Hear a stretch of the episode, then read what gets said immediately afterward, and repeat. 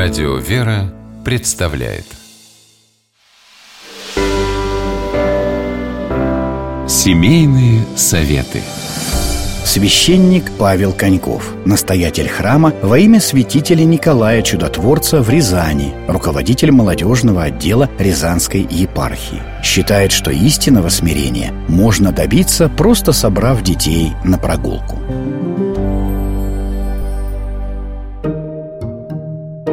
Тема наказания и способов вразумления непослушных чад интересует всех родителей. Для кого-то в этом вопросе авторитетными источниками являются книги вроде «Домостроя» или «Библия», в которой, кстати, сказано, что не надо жалеть розги на любимого сына. Но среди множества методик существуют и такие, в которых вообще ребенка не наказывают ни телесно, ни морально. И стоят на распутье молодые родители, смотрят на нашкодившего малыша и думают, что же с ним делать. И за таким советом приходят к священникам. Как же поступать? И обижаются на уклончивый и общий совет «решайте, мол, сами». Священники в этом случае не отмахиваются от родителей, просто нет универсального ответа на этот вопрос. Приведу пример. Мы летом с семьей ездили на море. И в пылу счастья старший сын, которому тогда только-только исполнилось 7 лет, взял камешек гальки и начал рисовать пальму на машине. Когда я увидел, начал на него ругаться, мол, зачем ты царапаешь автомобиль, покраска дорогая и прочее.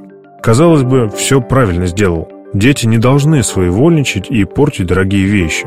Но правильным это было лишь до того момента, пока я не увидел глаза своего сына, полные страха и паники – он хотел нарисовать что-то красивое на папиной машине, а папа, который всегда был авторитетом и скалой, который всегда вступался за своего сына перед кем бы то ни было, повернул всю свою мощь на него, маленького мальчика.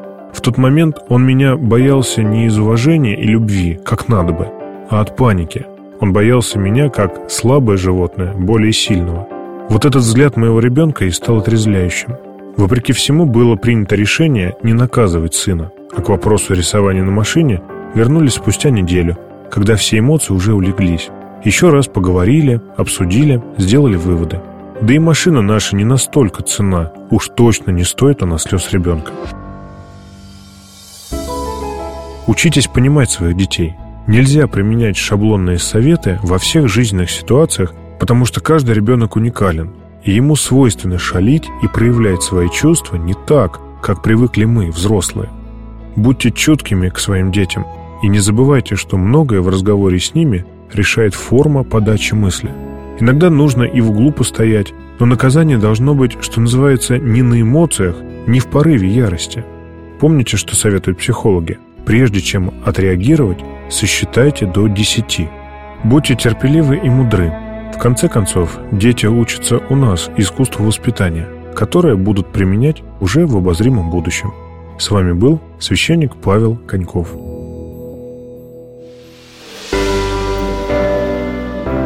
Семейные советы –